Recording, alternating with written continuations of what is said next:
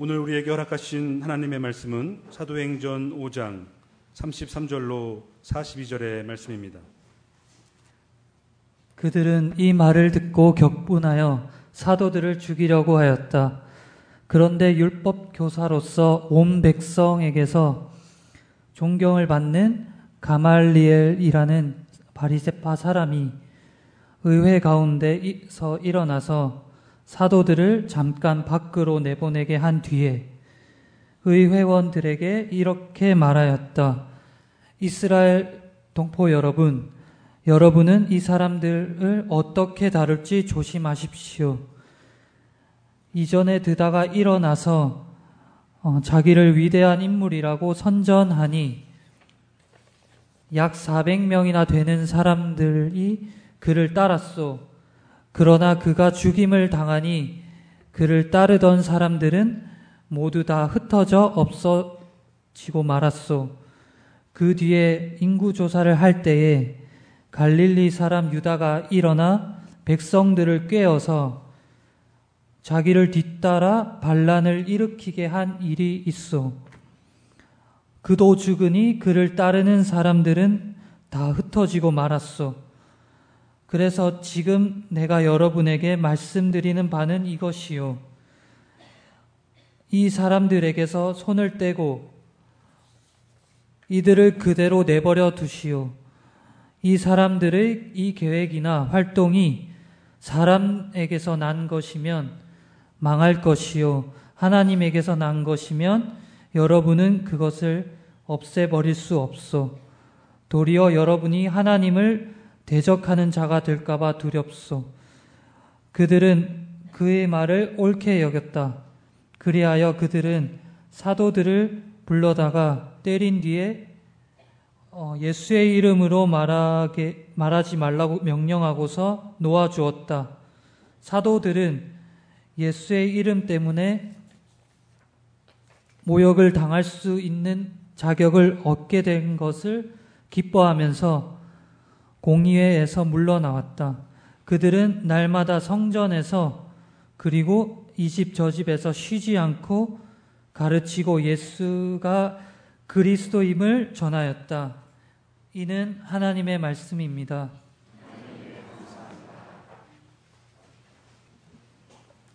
한가위 명절을 맞아서 우리 주님이 베푸시는 크신 은총이 우리 교우 여러분 모두와 함께 하시기를 빕니다. 아, 지난 한 주간 동안 여러분 텔레비전 많이 보셨죠? 어, 특별히 볼만한 것이 없어도 지난주에는 정말 볼만한 게 많이 있었습니다. 의식하지 않더라도 우리의 눈과 귀를 사로잡은 것은 평양에서 벌어졌던 남북 정상회담이었습니다. 생중계되는 화면을 바라보면서 세상이 달라지긴 정말 많이 달라졌구나 하는 생각이 들었습니다. 전쟁 없는 한반도, 평화로운 세상의 꿈, 이런 꿈들이 조금씩 조금씩 아, 실현을 향해 나가고 있다는 사실을 우리는 확인할 수 있었습니다. 아, 모든 참된 만남은 사건을 불러일으킵니다. 만남이 거듭되고 서로를 신뢰할 수 있게 될 때 우리는 새로운 일을 시도할 수 있는 용기를 얻게 됩니다. 지난 19일 저녁, 여러분 정말 제게 놀라웠던 것은 바로 19일 저녁에 벌어진 일이었습니다. 평양 능라도 5일 경기장에서 우리 대통령께서 평양 시민들 앞에 서서 그 15만 명 앞에서 이제 비핵화의 시대가 열렸다고 어, 민족이 함께 공용하는 새로운 세상이 열린다고 그렇게 연설하는 모습은 상상하기 어려운 일이었고 이것은 정말 놀라운 아, 일이었습니다.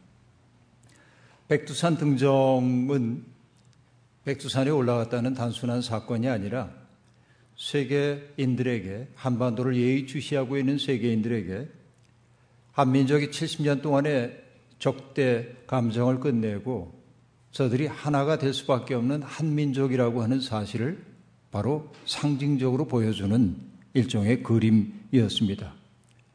그런 역사적 순간들을 지켜보면서 자연스럽게 어찌 보면 상투적이라고 할 수도 있겠지만 에스겔서 37장에 나오는 마른 뼈의 골짜기가 떠올랐습니다. 마른 뼈, 많이 서걱거리고 있는 골짜기에 에스겔은 섰습니다. 그때 하나님의 말씀이 그에게 임합니다.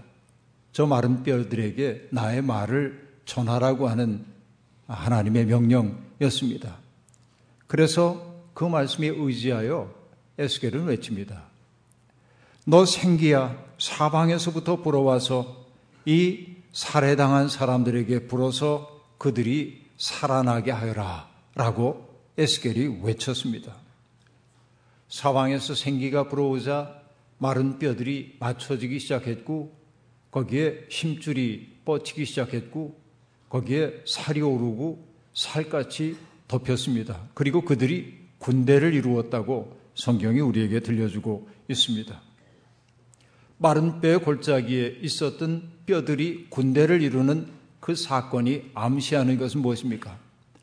그것은 죽었던 나라의 부활을 뜻하는 것 아니겠습니까? 솔로몬이 세상을 떠난 다음에 그의 아들 르호보암 시대가 열리면서 이스라엘은 통일 왕국 시대를 마감하고 북왕국 이스라엘과 남왕국 유다로 갈라져서 살게 되었습니다. 서로의 별다른 민족적 차이가 없음에도 불구하고 그들은 분단된 채 상당한 세월을 걸어가야만 했습니다. 그러다가 우리가 알다시피 북왕국 이스라엘은 주전 722년에 아시리아에 의해 멸망당했고 남왕국 유다는 그로부터 150년 가까운 세월 동안 존속되었지만은 그러나 결국 바벨론에 의해서 주전 587년에 멸망을 당하고 맙니다.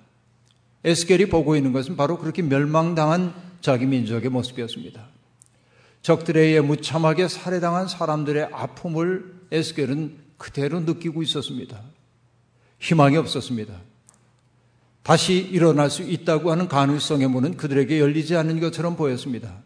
바로 그때 하나님의 말씀이 임했고 하나님의 말씀을 따라 에스겔이 생기를 향하여 대언하자 그들이 맞춰져 군대를 이루게 되었습니다. 이것을 일컬어 민족의 부활절이라고 말할 수 있지 않겠습니까? 에스겔은 또 하나의 비전을 봅니다. 하나님이 고난과 시련 속에 있었던 그들이 이제는 과거의 적대 감정을 청산하고 민족적 동질성을 회복해야 한다고 하는 자각이 그들 속에 생겨났을 때 하나님은 그들에게 기회를 열어 주시죠. 그리고 에스겔에게 이렇게 지시하셨습니다. 너 사람아, 너는 막대기 하나를 가져다가 그 위에 유다와 및 구와 연합한 이스라엘 자손이라고 써라. 막대기 또 하나를 가져다가 그 위에 에브라임의 막대기 곧 요셉과 및 그와 연합한 이스라엘 온 족속이라고 써라. 그리고는 그 두 막대기가 하나가 되게 해라. 그 막대기가 서로 연결되도록 연결시켜라. 그것들이 내 손에서 하나가 될 것이다. 하고 말합니다. 분단되었던 그 나라, 불구대천의 원수처럼 여겼던 그 나라들이 다 멸망한 다음에 절망의 시면 속에서 그들은 한 민족이 되라고 하는 하나님의 꿈을 받잡게 되었던 것이죠. 이것이 에스겔서가 보여주고 있는 놀라운 대목입니다. 예언자는 꿈꾸는 사람입니다. 몽상가라고 하는 말이 아니라 남들이 보지 못하는 것을 앞서 보는 사람이 예언자라고 하는 말입니다. 그들은 사람들을 갈라놓던 이데올로기의 장벽이 무너지는 것을 비전을 통해 봅니다. 그리고 서로를 적대시하고 있던 사람들이 서로의 아픔을 긍휼히 여기며 어깨를 곁고 함께 앞을 향해 나가면서 그의 아픔을 자기의 아픔으로 수납하는 아름다운 일체의 순간을 예언자는 내다보고 있는 것입니다. 바로 이것이 예언자이기도 하지만 모든 믿는 사람들의 소명이라고도 말할 수 있겠습니다. 믿음의 사람이란 누구입니까? 다른 세상을 꿈꾸는 사람입니다. 오늘의 세상 그 세계를 간신히 따라가는 사람들이 믿음의 사람이 아니라 앞을 내다보며 우리가 마땅히 지향해야 할 멋진 세계를 선도하며 나가는 사람들이 믿음의 사람이어야만 한다는 말입니다. 팔레스타인의 변방인 갈릴리 땅에서 시작된 예수 운동, 그 운동은 로마가 지배하고 있던 세상, 그래서 힘 있는 사람이 힘 없는 사람을 억압하고 착취하고 짓누르는 것이 당연시되고 있는 세상에 대한 유쾌한 반란이었습니다. 사람은 꼭 그렇게 살지 않아도 된다고. 아니, 그렇게 사는 것은 하나님의 뜻에 부합하지 않는다고 예수 운동은 사람들을 일깨웠던 것입니다. 여러분, 힘 있는 사람이 힘 없는 사람을 짓누르는 것이 정상적인 것처럼 보이는 세상에 오랫동안 살다 보면 이게 아니지, 이게 아니지 하면서 살다가도 우리도 모르는 사이에 그 세상의 모습에 동화되곤 합니다. 이게 인간의 허약함입니다. 그래서 사람은 자기의 부모를 닮기도 하지만 그러나 존재로서의 사람은 그 시대를 닮곤 합니다. 그 시대가 음란하면 우리의 사고도 그렇게 음란하게 바뀌게 마련인 겁니다. 살풍경한 그런 세상에서 살아남기 위해서 우리는 남들과의 경쟁에서 이겨야 한다는 교육을 받으며 살아왔습니다. 사랑해야 할 대상으로서의 이웃이 경쟁으로 극복해야 할 대상으로 바뀌기 시작한 겁니다. 경쟁에서 이기기 위해서 필요한 일은 무엇입니까? 남의 아픈 사정 따위는 아랑곳하지 않는 영적인 둔감함과 뻔뻔함이 필요합니다. 이것이 우리 시대의 모습입니다. 종교가 해야 할 일이 있다면 그런 세상의 흐름에 대해서 아니오라고 얘기하면서 하나님의 뜻은 거기에 있지 않다고 말하는 데 있습니다.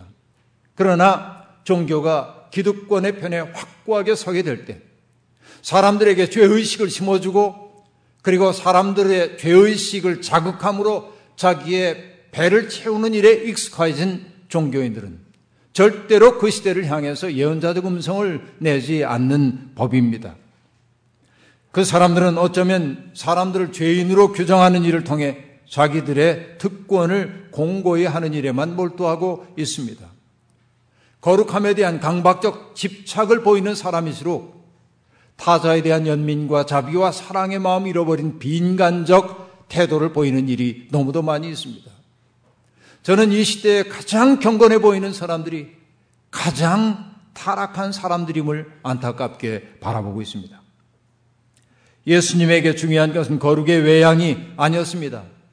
질병과 가난과 억압에 짓눌리는 사람들에 대한 말할 수 없는 연민과 사랑의 마음이 예수를 사로잡았습니다. 주님은 당신이 이 세상에 오신 까닭을 사명 선언을 이렇게 얘기하죠. 요한복음은 이렇게 요약하고 있습니다. 기억하기도 좋으니 여러분 꼭 이 구절을 기억해 두십시오. 요한복음 10장 10절입니다. 기억하기 쉽죠? 나는 양들이 생명을 얻고 또 더 넘치게 얻게 하려고 왔다. 주님이 이 세상에 오신 까닭이 이 말 속에 담겨 있습니다. 당신과 만나는 사람 하나하나를 복되게 하고 그들을 생기 있게 만들고 그들이 하나님의 형상임을 일깨워주고 정말 그래서 기쁘게 자기의 인생을 살도록 하기 위해 나는 왔다. 주님이 하려는 일은 뭡니까? 어떤 사람들을 자기의 목적을 달성하기 위한 수단으로 삼는 사람은 이런 말 할 수 없어요. 그 사람 하나하나를 목적 자체로 대하면서 그들을 위해 나를 선물로 내주려는 사람만이 할 수 있는 말입니다. 다른 사람을 풍성하게 하는 것, 바로 이것이 나의 꿈이라고 말합니다. 만나는 사람들에게 살아갈 이유를 일깨워주고 살아갈 희망을 불러일으키는 것. 에스겔의 언어로 말하자면 세상살이에 지쳐서 바짝 영원히 말라버린 마른 뼈들에게 생기를 불어넣는 것, 바로 이것이 예수 그리스도의 사명이었다는 말입니다. 나를 따르라고 하는 주님의 부름에 응답한 사람들은 모두 주님의 그 꿈에 깊이 공감한 사람들입니다.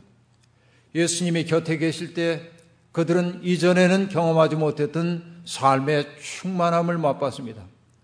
사람은 밥만 먹고 사는 존재가 아니라 의미를 먹고 사는 존재인데 바로 예수 곁에 있을 때 그들은 자기를 누군가에게 선물로 주며 얻는 기쁨과 의미를 얻게 되었던 것입니다.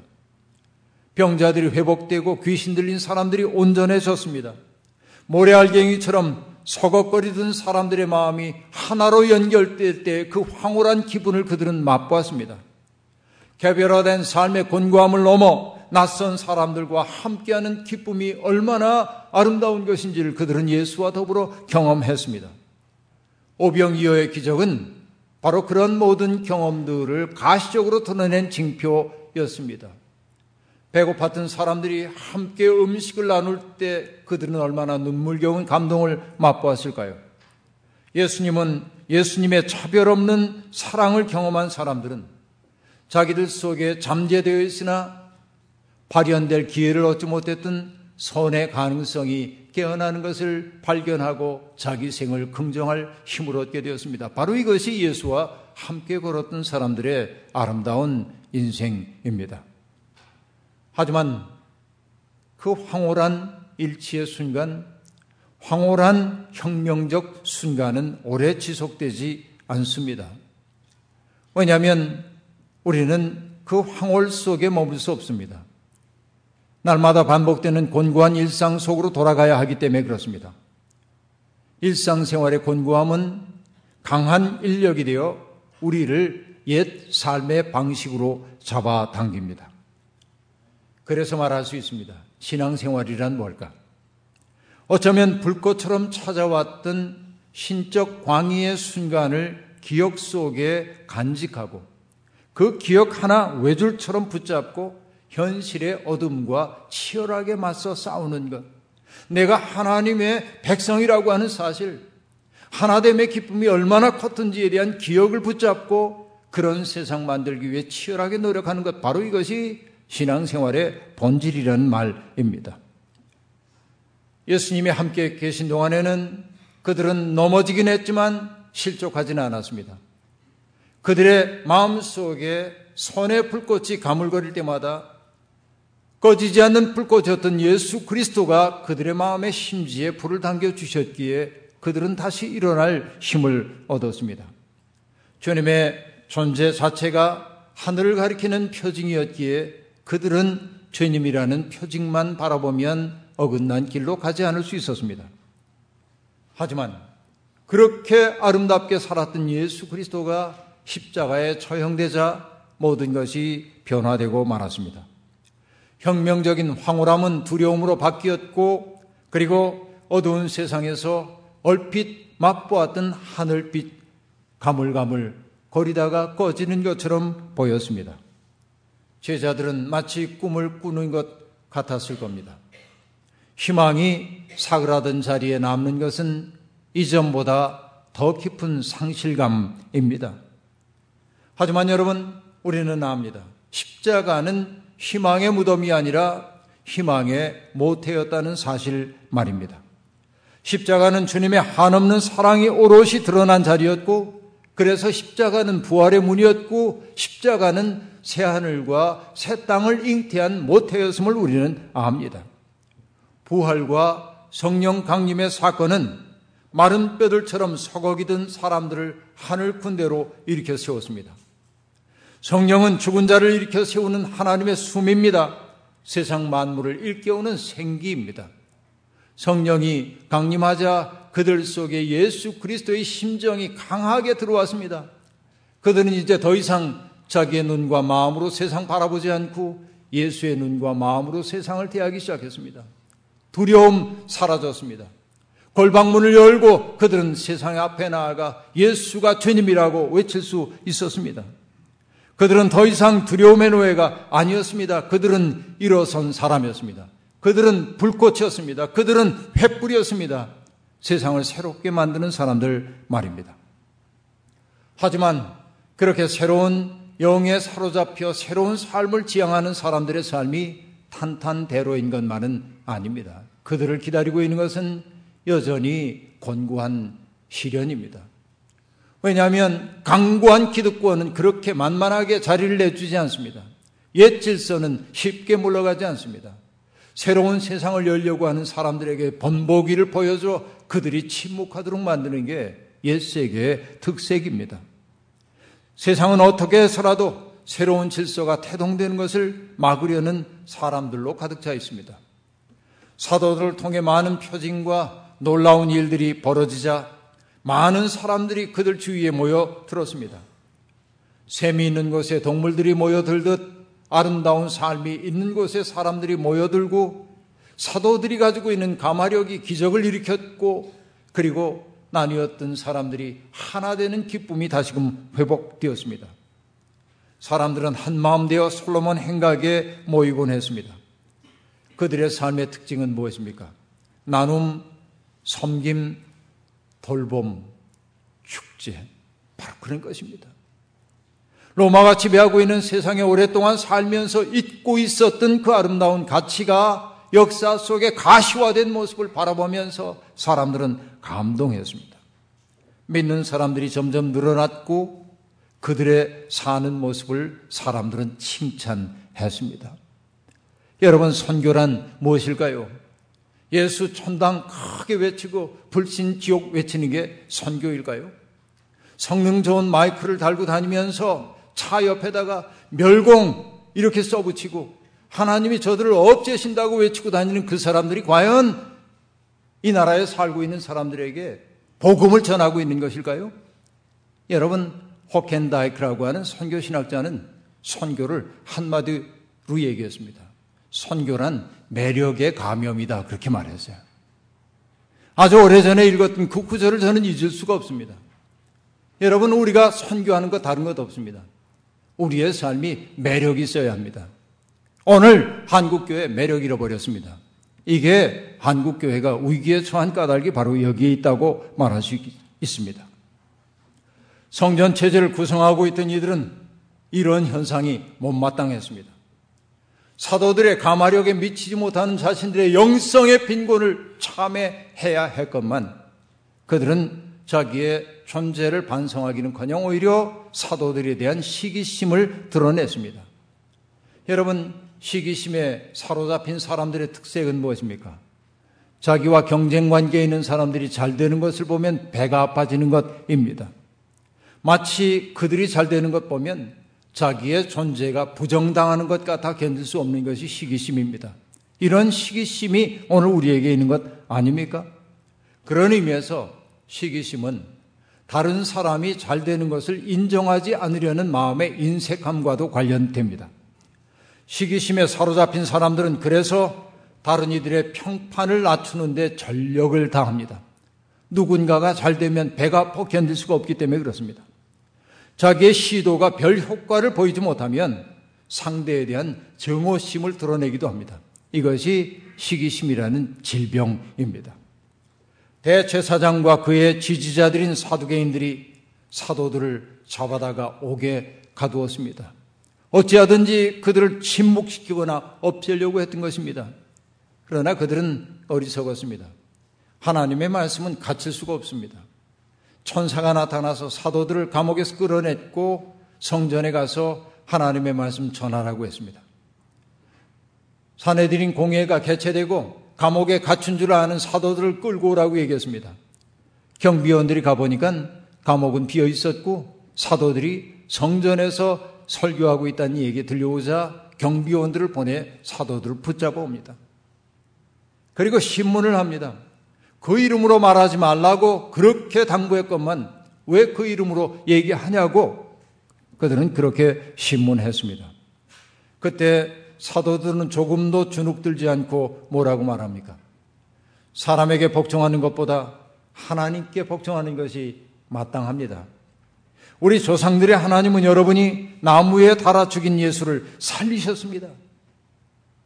여러분, 사도들은 그들이 공모하여 예수를 죽였지만 하나님이 예수를 살리셨다고 말하면서 당신들이 죽였던 그 예수야말로 우리의 영도자요, 그리고 구주라고 증언하고 있습니다. 사도들은 경건과 위험의 의상을 걸치고 있으나 허약하기 이를 데 없는 영혼의 그들의 민낯을 폭로했던 것입니다. 사내들인 공의의 사람들은 격분했습니다. 사도들이 증언하는 내용도 불쾌했지만 그들이 더욱 견딜 수 없었던 거 뭘까요? 저는 상상해 봤습니다. 지금껏 하찮게 여겼던 사람들이 당당하게 고개를 들고 이야기하는 그런 상황을 그들은 받아들이기 어려웠을 겁니다. 눈만 지켜뜨면 고분고분 복종하던 사람들이 어느 날 고개 빳빳이 들고 아니요라고 말하는 것 이것을 받아들일 수 없는 겁니다.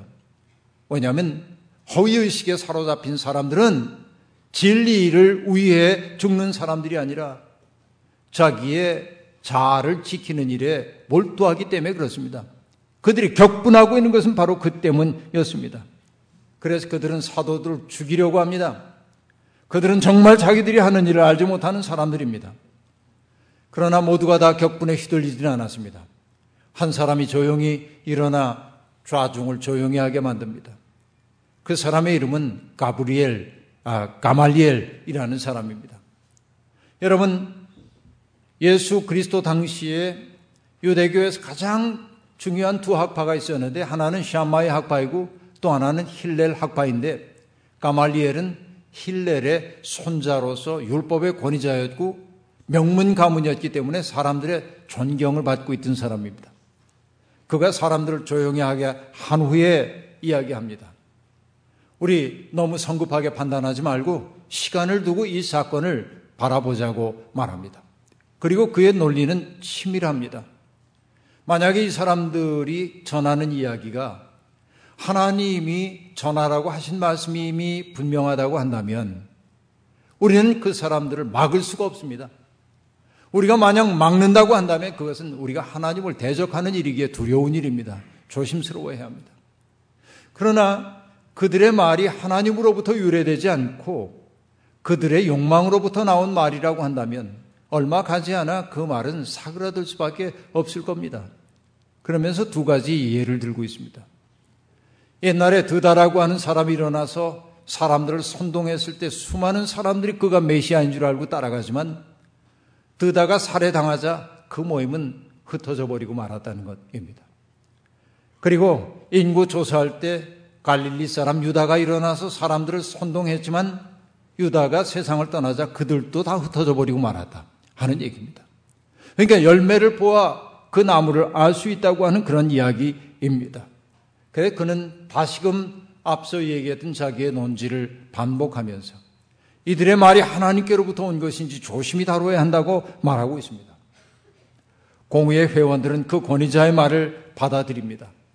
그럼에도 불구하고 그들은 사도들을 불러다가 매를 때린 후에 그리고 다시 한번 어리석기 이를 데 없는 명령을 내리죠. 다시는 예수의 이름으로 말하지 말라고 말입니다. 사도들은 웃으며 그 자리를 벗어났을 겁니다. 그리고 사도행전의 저자인 누가는 매를 맞고 나온 사도들의 반응을 이렇게 얘기해 주고 있죠. 그들은 예수의 이름 때문에 모욕당할 수 있는 사람으로 인정받게 된 것을 기뻐하면서 거기에서 벗어났다.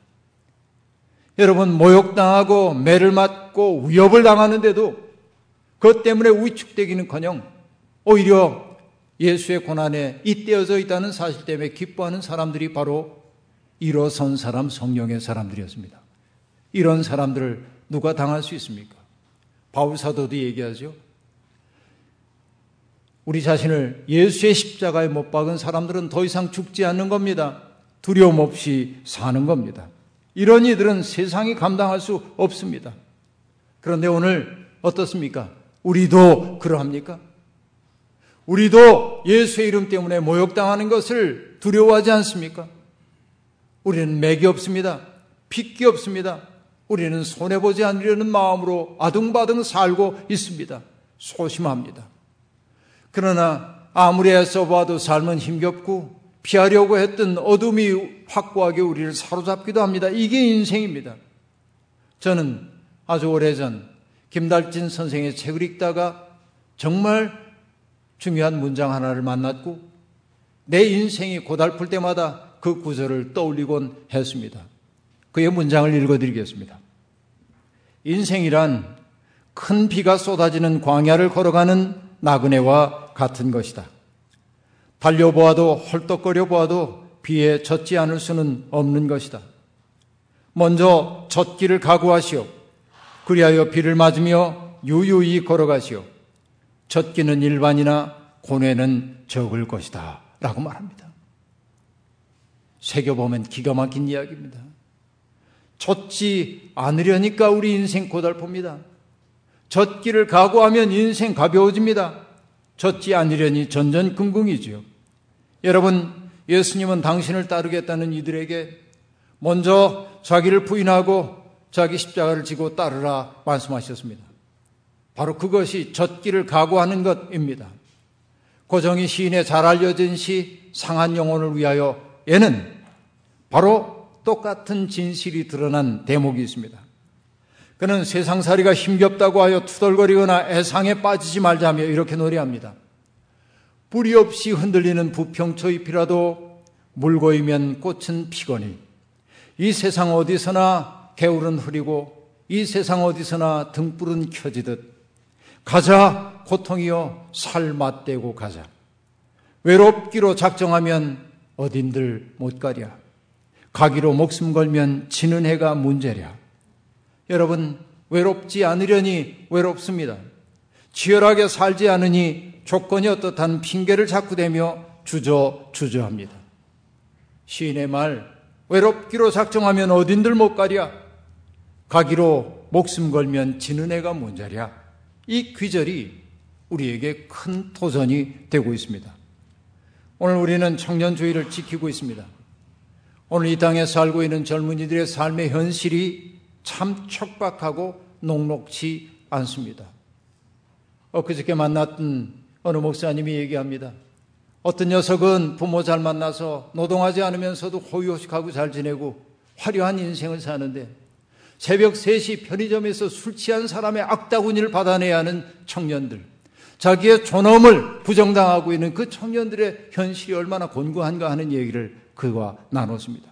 그래요. 현실은 곤고하고 미래의 전망 또한 불투명합니다. 왠지 억울합니다. 자기 존엄을 인정받지 못한 것 같기 때문에 그렇습니다. 어떻게 해야 할까요? 여러분, 원망은 소인배들의 버릇입니다. 세상을 이렇게 만든 기성세대 원망해봐도 세상 달라지는 법 없습니다. 원망하지 말고 분노하십시오. 세상이 이러면 안 된다고 거룩한 분노를 여러분 품고 살아야 합니다. 남들이 내 문제 해결해 주기를 기다릴 것 아니라 로마가 지배하는 세상에서 예수를 따르면서 새로운 세상 꿈꿨던 그들처럼 세상이 우리에게 정해준 행복의 문법에 따라가려 하지 말고 우리 스스로 행복해지는 자기의 문법 구조를 만들고 살아야 합니다. 당당하게 예수의 뒤를 따라야 합니다. 주님이 우리에게 생기를 불어넣으시면 할 수 있습니다. 마른 뼈의 골짜기에 생기가 불어올 때 하늘 군대 일어났던 것처럼 하늘 군대 일어나면 세상 달라지게 마련입니다. 주님의 영이 우리와 함께 하십니다. 우리 모두 세상을 아름답게 만들라는 주님의 초대 앞에 서 있습니다. 세상을 생기 있게 만들고 그리고 사람들이 생명을 얻고 또 얻는 세상의 꿈, 그 꿈에 우리를 동참시켜 주신 주님께 감사하면서 우리에게 주어져 있는 일상의 삶의 자리에서 하늘을 선포하고 하늘을 끌어들이는 멋진 나날이 되기를 주의 이름으로 축원합니다. 주신 말씀 기억하며 거듭의 기도 드리겠습니다. 하나님, 때로는 태산이 우리 앞에 가로막힌 듯, 때로는 깊은 계곡이 우리를 가로막고 있는 듯 인생이 암담하게 느껴질 때도 있습니다. 앞으로 나아가자니 암담하고 뒤로 돌아서자니 아득하기만 한 진퇴양난의 상황 속에서 우리는 어찌할 바를 모르고 주저앉아 있을 때가 많이 있습니다. 그러나 주님, 주님이 우리 속에 생기를 불어넣으시면 우리는 태산이든 계곡이든 두려움 없이 나아갈 수 있습니다. 주님 우리에게 힘을 주시고 우리를 통해 이 세상을 바꾸어 주시옵소서 예수님의 이름으로 기도하옵나이다. 아멘.